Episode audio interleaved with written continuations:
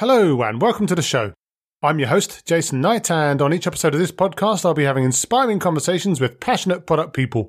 If that sounds like you, why don't you pop over to onenightinproduct.com right now, subscribe to the mailing list, or go to the podcast app of your choice and subscribe so you can never miss another episode again. I'm also trying something special this week and doing an NPS score. So if you can check the episode description and click on the link and give the episode a score, that would be much appreciated by me and my guest. On tonight's episode, we'll be speaking about, amongst other things, NPS and how my guest has used this to experiment and optimize his content as he's given over 140 talks in the last year. We'll hear a few stories about how my guest started out at little known streaming company Netflix, then went on to smash Blockbuster into a million tiny pieces.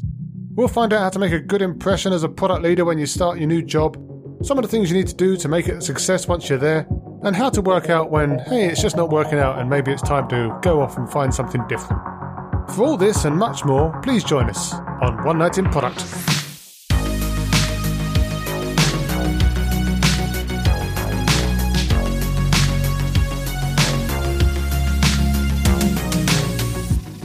So, my guest tonight is Gibson Biddle.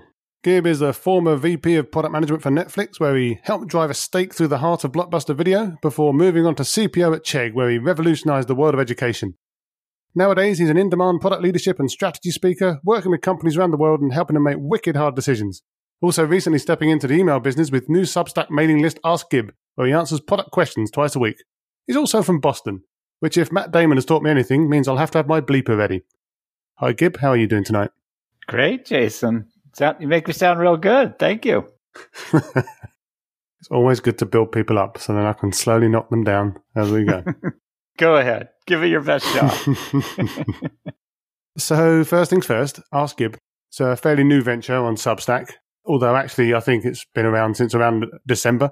Why should product people sign up to your newsletter? So, Ask Gib, I focus on answering questions that product leaders have. So, I answer questions about product, about business, about strategy, about culture, careers. The way I work it is I put out a, it's a Slido form folks ask the questions and then they upvote them.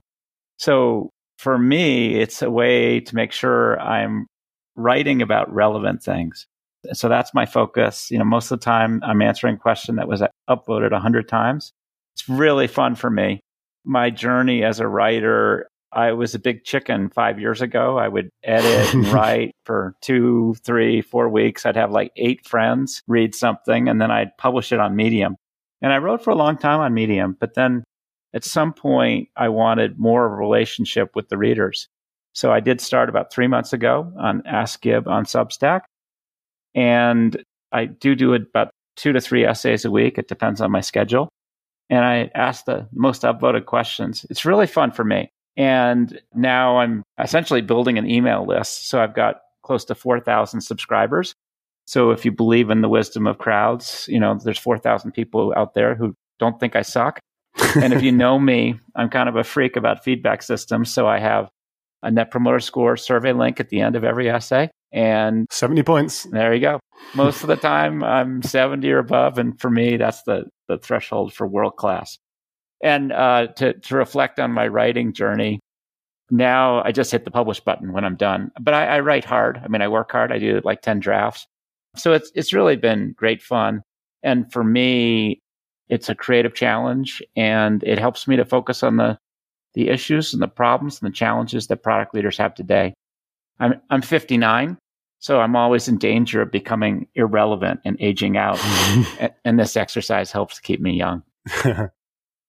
Do you ever get any questions that get upvoted that you look at and you're like, oh God, I do not want to answer that, or or I don't know how to answer that, or I shouldn't answer that, or have they all been fairly standard things that you're pretty comfortable with? It, it runs the range. So I'll give you one of those instances where I finally answered the damn question, and the other one that's still haunting me. Uh, so one of them was, "Hey, Gib, what do you think about project-based roadmaps versus outcome-based roadmaps?" And for me, that's a very process heavy question. You know, to my mind, use the tools, the models and frameworks that work for you and don't use the one that don't. And, and, and most of the tools, models and frameworks that I share, I have just found them to be helpful. anyways, so I, in that case, I did a little bit of work. I reached out to a pal of mine.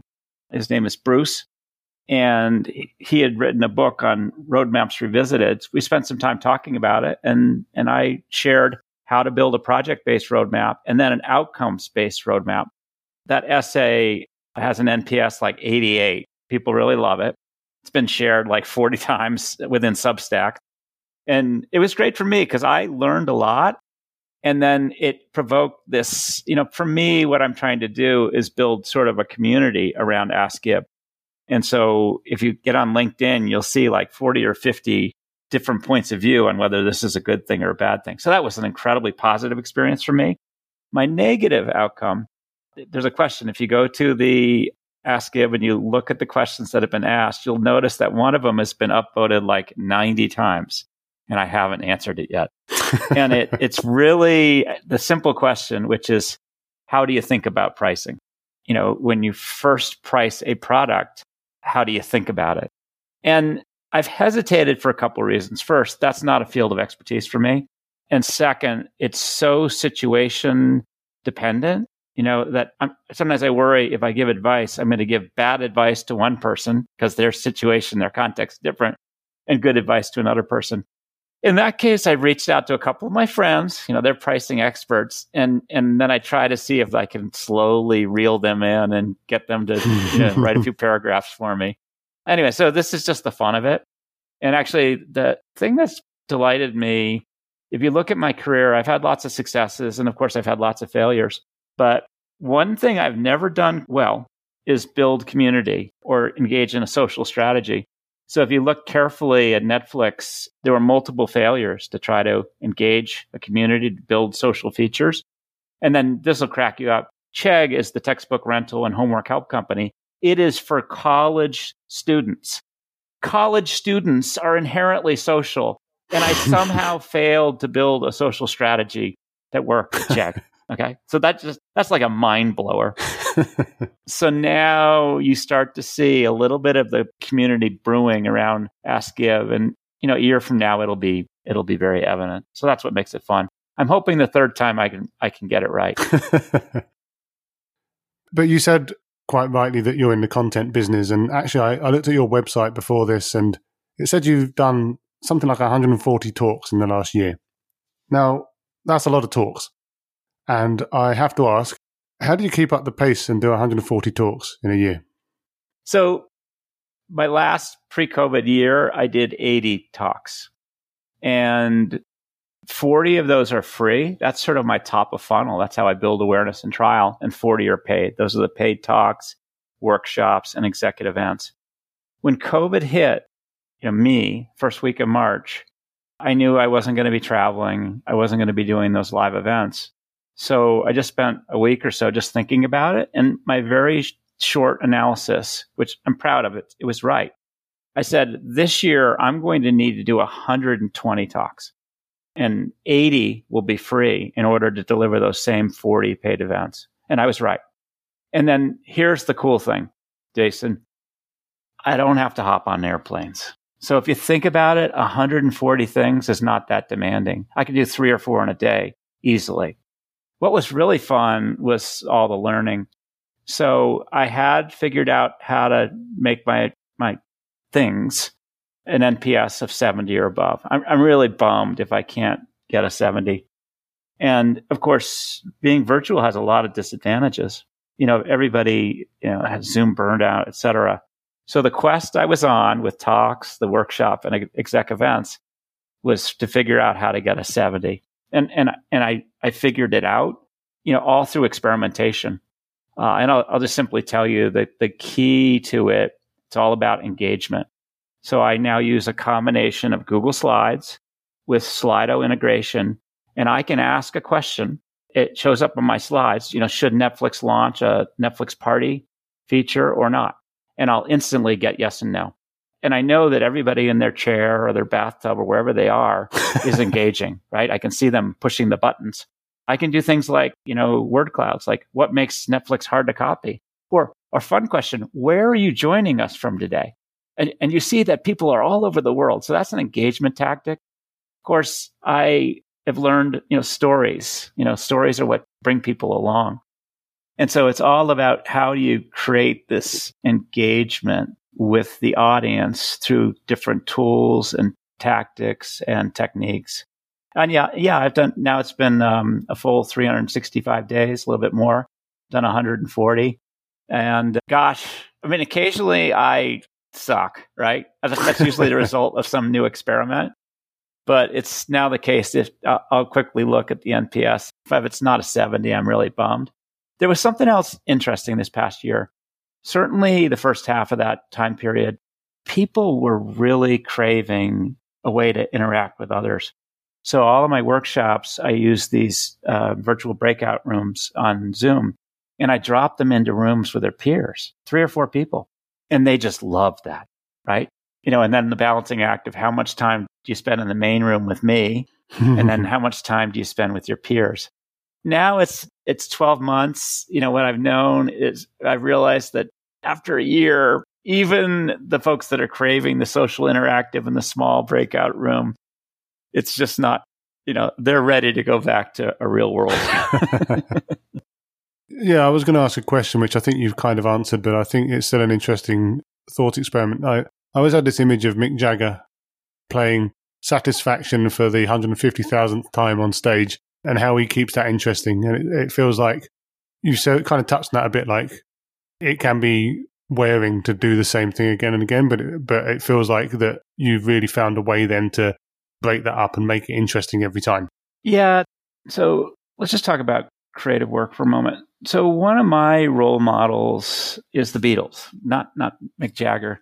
But you know, why were they successful, right? And the wild thing is if you look at them for creative work, I have this this framework. I call it the turf model. And the T is for time, the U is for urgency, the R is for repetition, and the F is for focus. And so if you think about my last year, uh, I had the time to experiment. So, for instance, going back to the Beatles, they sucked at the beginning, right? they, they, would play like the, the, the local restaurants. Uh, they were over in Berlin, right? Just doing the local bars. And when they came back to the UK, now they had developed those skills. And but that time gave them the practice of engaging with the audience, the call and respond, etc. The urgency, and I had a lot of this in March, April a year ago. Like, what the heck are you going to do, Gib? um, you know, you have to shift from an in-person model to a virtual model. And that drives creative work. And then the benefit of doing something for 140 times is the repetition. And every time I do something, I, first I look back at the NPS data from the last time I did that talk. And then I'm thoughtful about what are the experiments? What are the new things I'm going to try to see if I can get better? And then the last thing is focus. And for a lot of creative people, focus is a real challenge. You know, as, as product leaders, I, I will often say this I can do anything. I just can't do everything. So as a product leader, you might have a hundred things that are important for your product. The real key is what are the 10 things? So this past year, I said to myself, my focus was going to be virtual talks, workshops, executive events, and a little bit of writing. And that's all I did. And that focus was really energizing. Uh, and then to know me is to understand I'm like a freak about data and feedback systems. so I've recorded the you know, the NPS score for every talk. You know, I, I have another metric. It has to do with money. That's really how I value my time. I don't like it if people waste my time. And so that's really why I charge people. I've got my NPS and then, you know, I'm trying to get a sense of impact. But for instance, I, I was able to use my voice with about 40,000 people last year through those 140 events, which is cool. And actually, the main reason I'm engaged in writing is my belief, my theory is that will give me even more leverage. So I can write an essay and a hundred thousand people will write, read it. Okay. Yeah, exactly. Uh, and if you're a teacher, I mean, at the heart of what I do, I am a teacher sort of in a, in a new way. And it's all about leverage and how can you truly be helpful to people in a, in a leveraged way. And my belief is writing will do that. And of course, I'm, I refuse to do things in a traditional way, which is one of the reasons that I haven't I haven't written a book yet. Probably the other reason is I'm too lazy and too undisciplined to write a book. so I don't want to say anything bad about people who have written the damn book. I'm I'm almost jealous and envious of them. there's there's still time. Yeah. But onto some of those things that you teach. Um, be interesting to to look into some of the concepts that, that you do teach and also some of the experience that you've had. It would be ridiculous of me not to mention, at least in passing, Netflix and Chegg. So when you joined Netflix in 2005, Blockbuster had just launched or tried to launch, I think, Blockbuster Online. Netflix was still doing DVDs at the time, but moving towards streaming as the internet caught up with the vision. And then you come in as VP of product management at that scale up stage, massive changes, big opportunities ahead. You're a product leader coming into that. How do you make an impact in your first 30, 60, 90 days there? What, what, what did you do to, to really land and, and make that impact? I've showed up as a leader at a new building a lot. So even in the last five years, I was the three day a week leader, product leader at NerdWallet, which is in fintech. It means Tuesdays, Wednesdays, and Thursday for, for a year. I did the same role at a mobile company called Life 360. And I did the same role at a per month or pay as you use it car insurance company called Metro Mile. So, like, just by definition, I've showed up, I'm the new leader all the time. The way I think about it is my job is to make sure that we have the right people in the building, that we have the right strategy. It's the simplest way to describe it. And then we have the right way of doing stuff. And that might be a little bit of process and it might be a little bit of culture. So to answer your question, when I came in the building at Netflix, there were a lot of dead bodies in my role. So the average tenure for the VP of product at Netflix was like six months. And I realized this. And so I'd spent a lot of time trying to understand why. uh, this is before I showed up, before I said yes. And, and the simple answer was Reed Hastings, very bright CEO. This is a second startup, engineering driven. I had asked him in an interview what he wanted his legacy to be. And his answer was not to create a worldwide streaming behemoth. His answer was to make this idea of consumer science happen. And what he meant was he, he would say something very humble, like, I'm not like Steve Jobs. I can't tell you, you know, fashion or taste, but consumer science is really the scientific method. We can experiment with lots of things quickly and easily and learn what customers value and what they don't. And if we can create this machine of consumer science, really good things will happen. All of that was true. So it turned out when I looked at the organization in place, it was a team of starters. Starters love to build stuff out of you know, out of nothing from scratch. I love starters. I tend to come in at, you know, into startups with a proof of concept that are ready to scale. And, and sometimes those starters are not the right people. In fact, the starters in the building didn't believe in A B testing. They didn't believe in consumer science, right? And they had never scaled companies before. So in that first year, I had to rebuild the team to, to find the builders. So that's just to give you a sense of people. On the strategy, I usually give myself about two weeks to do a swag, a stupid, wild ass guess, a swag of a product strategy. And I, I use all the tools, models, and frameworks that I've shared with everybody.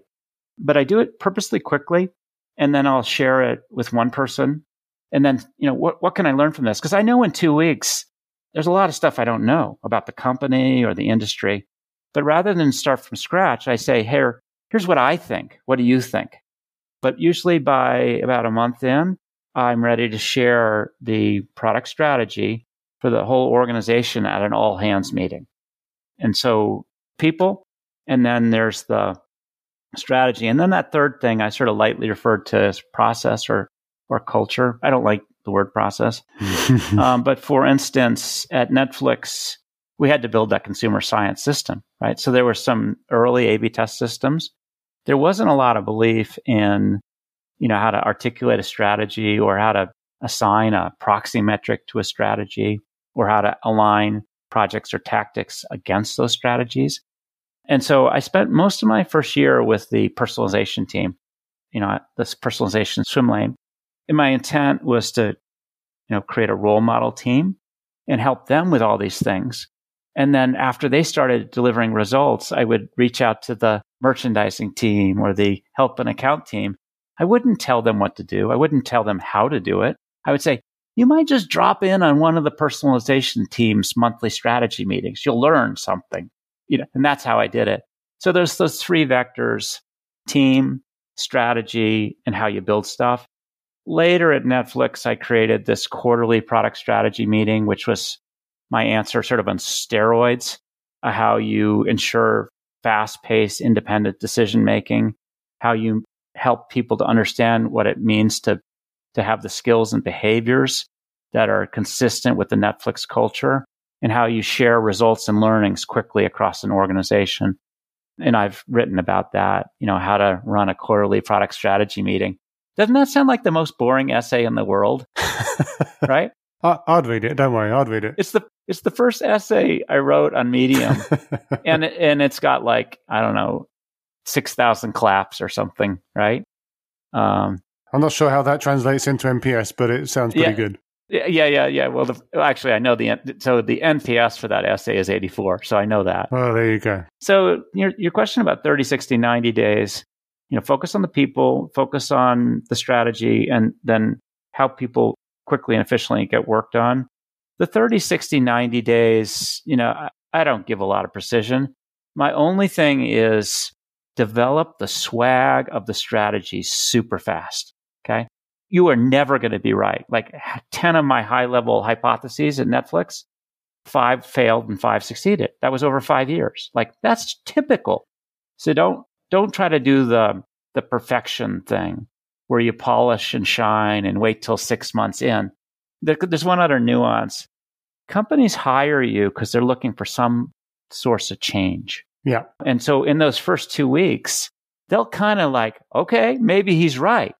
But if you wait to try to make an impact six months in, now you're just like part of the team. You're like part of the furniture. Your opportunity to achieve real change is not nearly as great. Yeah, absolutely. And that's why I really encourage folks to move quickly on that swag for the product strategy. Have you ever been in a situation though? I mean, obviously you've worked at Netflix, which was a startup scaling up at the time. You've worked at Chegg, which was a startup. You've worked at some other companies as well bigger companies. But have you ever been in a situation where you've come in, you've tried to do that, you've tried to move fast, you've tried to institute some of the stuff that you just said, and you've got basically resistance to that type of change? Or have you always been lucky enough that, as a dint of the fact that they've got you to make that change, that they've always been receptive? The change is really hard, right? Or, you know, there's a neat book, Who Moved My Cheese, right? I'm resistant to change too, right? Gosh, honestly, Chegg, I came in. Chegg is a textbook rental and homework help company. It had never done an A B test. in that instance, Optimizely had just been born. You know, it was four people in sleeping bags under a desk, and we were one of the first users of their software. And actually, people loved it. They loved, you know, having kind of an answer to what was working, what was not. I did have some people that I thought maybe they'd have the skills, but honestly, I would describe them as arrogant. And I, you know, the debate for me is will they, you know, figure out this new pace of consumer science, et cetera? Or should they just go somewhere else? I mean, the odd thing was, you know, of course, I'm thinking of some people and I won't reveal them, but, um, you did afterwards. yeah, yeah, yeah. Uh, you know, I guess the other thing is sometimes people, as companies change, their culture evolves and they're not a great culture fit. I'm actually thinking Chegg of people that I didn't actively squeezed out who left the company, and I was glad that they left. And and it's the people issues that that are always the hardest, the hardest for me. My worst case, I did two failed start. Uh, no, I did one very failed startup, and then the other one we actually sold, but from an entrepreneurial point of view, it didn't feel like any big deal to me. The first one was a, it was for folks who have dyslexia. It was neuro, neuro performance technology, this kind of wild device that you would wear. It had to do with the autonomic nervous system. It was, it had quote, clinical trials. I got in there and started spending more time with the data and became convinced that it really wasn't working. And so, in that case, the change that everybody wanted to happen wasn't happening. And the best thing to happen was to, for me not to be there anymore because I wasn't on board. I wasn't positive. I couldn't be enthusiastic about the opportunity. You know, the change that everybody wanted didn't happen. And the, the most helpful thing for was for me to realize I was the wrong person. Um, so this goes multiple directions. And how long did you leave it before you exited there? It's probably uh, three or four months. Okay, so pretty quick. Yeah, pretty quick. Yeah.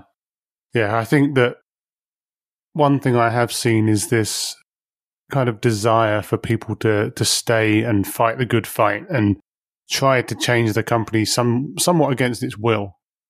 You sit there and you think, if only I do this, then it's going to be okay, and then everything will start to move in the right direction, and then it doesn't, and then, as you said, you start getting into a negative mental loop, totally, because the things you're trying aren't happening, and then eventually you're just sitting there and you leave, which probably, to your point, should probably happen quite a lot sooner because yes, I think um, I read a quote from someone saying, "Life's too short to work for companies that don't get product.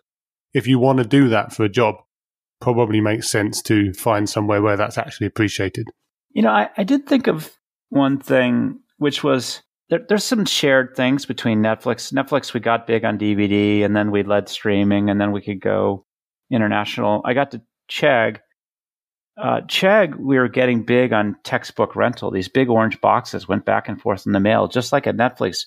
These red DVD envelopes went back and forth. And of course, my hypothesis for the next stage of the company was we would go from getting big on textbook rental to leading e-textbooks. You know, very analogous to what happened at Netflix. In that case, my hypothesis was wrong. That the timing for e-textbooks is still in the future, right? So it's really hard to make these guesses, especially about timing. And that left me kind of on my heels, like, because the challenge of textbook rental is it chews up a lot of cash. You're actually buying textbooks and then hoping they'll go back and forth at least three times in three years, which turned out to be true. But that chews up cash, and cash is like fuel for startups.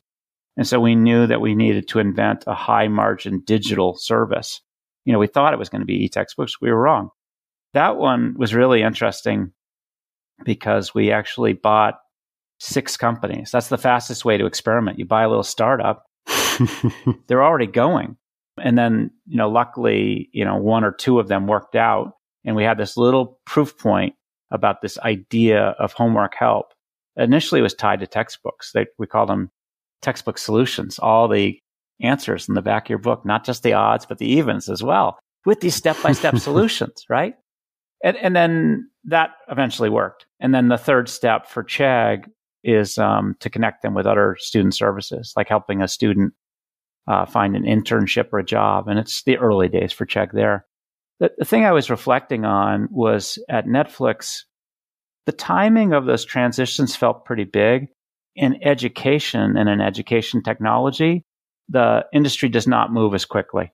And so, you know, after five years at Chegg, that was really the thing that caused me to, I'm going to experiment with some new approach because the pace of innovation in, in education is just not nearly as fast as what I like or what I had found at Netflix. That's fair enough. But it's interesting because you touched on something there around the number of acquisitions that Chegg uh, went through because you wanted to make sure that that you were able to experiment quickly, and that's not something that all product people are necessarily. They don't necessarily have that skill set. They've not necessarily worked if they've not been a startup person themselves. Like they've not actually founded their company. They've not worked in a company that's done any kind of M and A activity itself. Is that something you were good at from before? Is that something that you had a really active role in, or or did you kind of help with the evaluation but left it to other people to handle that? How did you how did you contribute to that? Yeah, it's a great question. Um, I've never written about it. I've never talked about it. I'm hoping you'll find this interesting. So I've been doing this for 30 years, right? So in 30 years, a lot of stuff happens.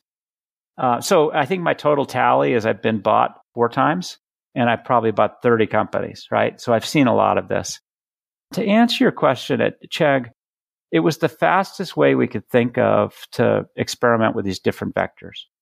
And then Dan Rosensweig, he, he was the CEO, he was my boss.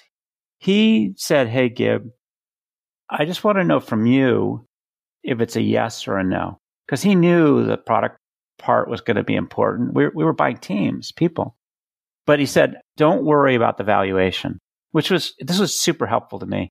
Turned out Dan Rosensweig was the COO at Yahoo. He had brokered a deal to buy Facebook for $1 billion. Okay. And the board said no, it was too expensive. You know, of course, Facebook's worth like $500 billion today. And that was his point. It's really about yes or a no and not to worry about the valuation. So we, we moved quickly on, on, on six of those companies. You know, the main thing that I've learned about acquisitions from both sides, because uh, I've been on both sides of the equation, I, I will nicely say to the leaders that I want you to be ambivalent about this. So, Jason, if your company got bought, I'd say, Hey, Jason, I want you to be ambivalent about this. And most people think ambivalent means in the middle. It really doesn't. It means there are some things that you will be wicked excited about, and there are some things that you that will suck for you. so, for instance, when I got bought by the learning company, we got bought. You know, at the time we had maybe five percent share of the kids' education market, and we were joining a company that had like a forty percent share. They were going to open us up to retail stores for shrink wrap software. That was a huge opportunity. Lots of resources. Maybe for me, career opportunity. And then on the sucky side, of course, you've got all these new HR processes. We had to move. We had to move from Redwood City to Fremont. That increased my commute by 20 minutes, right? That's the sucky stuff. But in the end, uh, so the, the main coaching is some people only consider the good and then they're totally bummed by the bad. And some people get so consumed by the bad that they can't remember why, you know, why they sold themselves. And then the, I, I'm pretty good at it. You know, I'm pretty tuned into people. Like from a leadership point of view, I, I consider leadership an inspired vision of the future. The management is all about the hiring, organizing, developing teams. So I enjoyed it. And then to your earlier point, understanding when it's your time to go. You know, for me, it was always going back to the next startup with a proof of concept that was ready to scale. Like, how do you know when? You know, that's that's a really tricky one. It's usually when you're fully vested, Jason. When you're fully rested, invested. exactly, vested, invested. When you when you've done your earnouts, when you've been bought and stuff like that, then it's all good. yeah, there's usually a one. There's a one year, uh, uh, you know, lockup, whatever. Yeah, or whatever. stay bonus. That's it. That's it. There you go. Now, another thing that you spoke about earlier was around getting the stuff done uh, as, as sort of part of the what you need to do as a product leader, like we don't we won't call it process, but you know, getting the actual day to day work done. And we also spoke about uh, in passing before this call around frameworks. You were talking, for example, earlier around Turf as a framework, but there's obviously a bunch of different frameworks for prioritization and strategy and canvases coming out of your ears for all this stuff. What do you think some of the pros and cons are of frameworks versus more? I don't want to say gut feel because that has connotations, but like working it all out more subjectively and more fluidly. Do you think that frameworks are always positive, or do you feel that they can be overused? Yeah, it's a good question. So, you know, here I am trying to help product leaders all over the world to learn stuff in a leveraged way, right? But product leaders all over the world have different issues, different skills, different kinds of companies, different products. You know, how could I possibly be helpful to all of them? They're so different. Uh, so that's the the beauty of tools, models, and frameworks.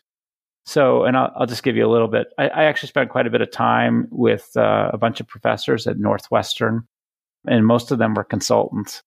And then, uh, so to understand consulting, you use tools, models, and frameworks that are absolutely non transparent because you want to help your clients, but you want your clients to need you right? the worst thing that could happen is they would take your tools, models, and frameworks and apply them on their own. Yep. So, from a teaching perspective, I, I'm the opposite. I try to make these tools, models, and frameworks understandable, memorable, and then let people apply them on their own. So, for instance, in that little Chegg story earlier, I, I, I shared with you the Glee model. The Glee model, it really nicely reminds product leaders to think long term because in the long term, anything is possible. So the first, the G in Glee is to get big on. That's your initial big beachhead. You know, what, what is your first subset of uh, customers and product? You know, five, maybe 10 years out, you're going to take that next big step, step function innovation at Chegg, that was a, a Chegg study, an all digital homework help service. And then what's the E, the way to expand even further? For Chegg, that's going to be connecting students with internships and jobs. At Netflix, get big on DVD, lead streaming, expand international, expand into original content. You know, they're actually engaged now in the fifth possible step, which is interactive stories. Anyway, so that Glee model, the, the, the purpose of it is to force people to think in the long term because the long and all things are possible in the long term. The danger of tools, models, and frameworks is that people apply them blindly, right? That without doing the the real thinking and without you know the worst thing is you actually try to copy the netflix model right which in a way i almost or the spotify one that's a yeah, popular yeah, one as well exactly. the spotify one um, and so this is the debate you know, the other thing for me is I don't know why, but these tools, models, and frameworks, personally, I, I try to I find the world to be very chaotic and try try to organize them in ways that are helpful to me. And so the, the tools, models, and frameworks that I share with others are the ones that are helpful to me. And luckily, I've gotten rid of all the ones that that that sucked or you know were not helpful. um, so that's the two sides of the equation. You know, you asked about intuition. So imagine I'm interviewing leaders, you know, to be a head of product. There's a number of skills I'm looking for, but one of them, I, I call it high business maturity. And high business maturity, what it really means is they have great judgment about making decisions about people, product, and the business. And the interesting thing is, it's not nearly as correlated to age as I would hope as a 59 year old, right? So, so think about the decisions that Mark Zuckerberg was making at Facebook when he was 23. I mean, he was showing high business maturity on a lot of issues. Okay. So how do you form that? You know, for me, in careers or in product, I actually think that we are products as people. You know, just building a product building a career are almost the same thing. You have a hypothesis, you test it, you see what happens, you apply judgment, you do the next thing. And, and so in all these things, the whole idea is to be thoughtful and disciplined about that, to have a hypothesis, to have a strategy, to have metrics that help you evaluate what's working, what's not. And then it's all about high cadence experimentation. And so with every revolution of experimentation, with every learning, you're, you're helping to build your intuition just a little bit better. And so if, for instance, you can get from guessing right on high level product strategies, hypotheses, 50% of the time up to 60 or 65%, that's freaking awesome, right? Uh, here, here's a little pop quiz for you, Jason. I, so I work a lot with exec teams and help them with their decision making. And I nicely say, hey, I don't, my goal say, like, if you got to 75 or 80%, you know, and getting it right, that would be awesome. But shoot me if you get it right 90 or 100%. That, then I'll know that I failed. you have a sense of w- w- what I'm worried about there? Uh, maybe that their ambitions are too low. Correct. They're not taking on enough risk, right? Exactly. And that's that's the whole thing. Like you're going to be operating in this bounds between maybe 50% and 70% getting it right. And if you get to the 80, it probably means that you're essentially over optimizing, right? You're yeah. you're placing lots of small bets. And of course you're going to get it right so go back to that Glee model, you know, forcing people to think big and to think long term. It's really a way of forcing them to make big bets as well, right? Yeah.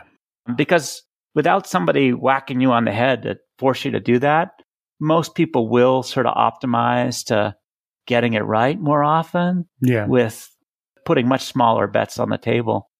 So here's the weird thing. As companies get bigger, sometimes they start playing it safe. And this, again, this is why I use the Glee model to force them to take on the same level of risk that they did when they were a punk startup, even when they're 20 or 30 or 40 years old. So if you go back to Facebook, Facebook went public. The first thing they did was they bought Oculus Yeah. for like, I can't remember, uh, 5 billion. This was them taking on the same level of risk that they had as a startup, despite the fact that they had just come of age by going public. I mean, I really admired that. It was cool. So then in careers, right? So look around you. So in careers, I'm nicely coaching people. You know, people always ask that same question like, if you were talking to yourself 20 years ago, what would you say? and I'll say, take on more risk, right? It, you know, it probably translates into leave that job a little sooner, you know, go Yeah, back exactly. to the startup a little sooner, you know, be comfortable taking on risk. I mean, what I've been doing the last five years, if you think about it, it's, it's a little audacious. You know, I, I, I chose to be the product leader three days a week for one year at a time for three different companies. That was really cool. I mean, it, it sort of, for me, predicts what the future of work is.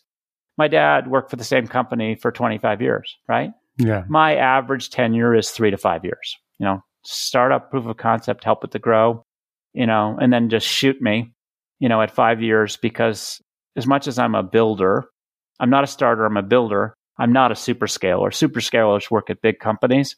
And that's when it's time for me to go on to the next company. So speaking of big companies, do you think you could have saved Blockbuster from their inevitable fate if you'd have joined them as their VP of product or some form of strategic lead at the same sort of time that you joined Netflix, or do you think that it was literally inevitable? Uh, well, certainly I wouldn't have made the difference, but but um, here's the here's the challenge. Like I was at Netflix, right? And everybody sees this animal called YouTube growing like a weed with lots of community based stuff, right? It's not pro content, pro videos. And then they notice that um, Amazon's doing this IMDb thing where you can get, you know, amazing amount of content about a movie or not. And then there was another company, again, growing like a weed, and it was called Rotten Tomatoes. And my team saying, you know, they're, they're a threat to us. You, you should, we need to buy them. We need to be doing that, right? and, and so the, the tricky thing at a company is you sort of want to set up this perimeter where you're observing lots of different companies, potential threats, but there might be 50 of them. And the real judgment is to try to make a guess about one or two that really might be a challenge to you. Okay. So now let's take the perspective of Blockbuster. You're at Blockbuster. You see all these potential threats. Of course, one of them is Netflix. You've, you've gotten big. Uh, you got a big brand. You've got 15,000 retail stores, huge business, right? It's all going great. And then, you know, you see this punk kid called Netflix. Like, what are you going to do, right? I'll tell you what they did. They actually copied our service. You know, they could do DVD by mail too. And it was by about 2007, sort of two years for me into Netflix, they got serious about what they were doing. So they had 15,000 stores. And then where we had about 5 million members for our DVD by mail service in 2007, they had about 1 million. And they went heavy after us at Netflix. They announced their total access program. So not only could you get your DVDs in the mail, you could walk into a store and trade them right there. So, you know, some of their customers could get like 10 or 20 discs in a month. Amazing value for a customer. And they went from one to 2 million, like within six months. Like they're looking hugely threatening to us, right? Mm-hmm. And there was a lot of debate about what we should do. Should we lower our prices? Should we invent, you know, swap boxes, whatever it was? uh, and, and and we know how it how it turned out, and it turned out poorly for Blockbuster. It turned out great for Netflix. What we ended up doing was we launched streaming. Right, that was we were going to do that anyway. But you know, how do you deliver discs quicker? You you push a button and you stream. Right. Yeah. And by the way, our our products suck. We only had 300 titles available at the time.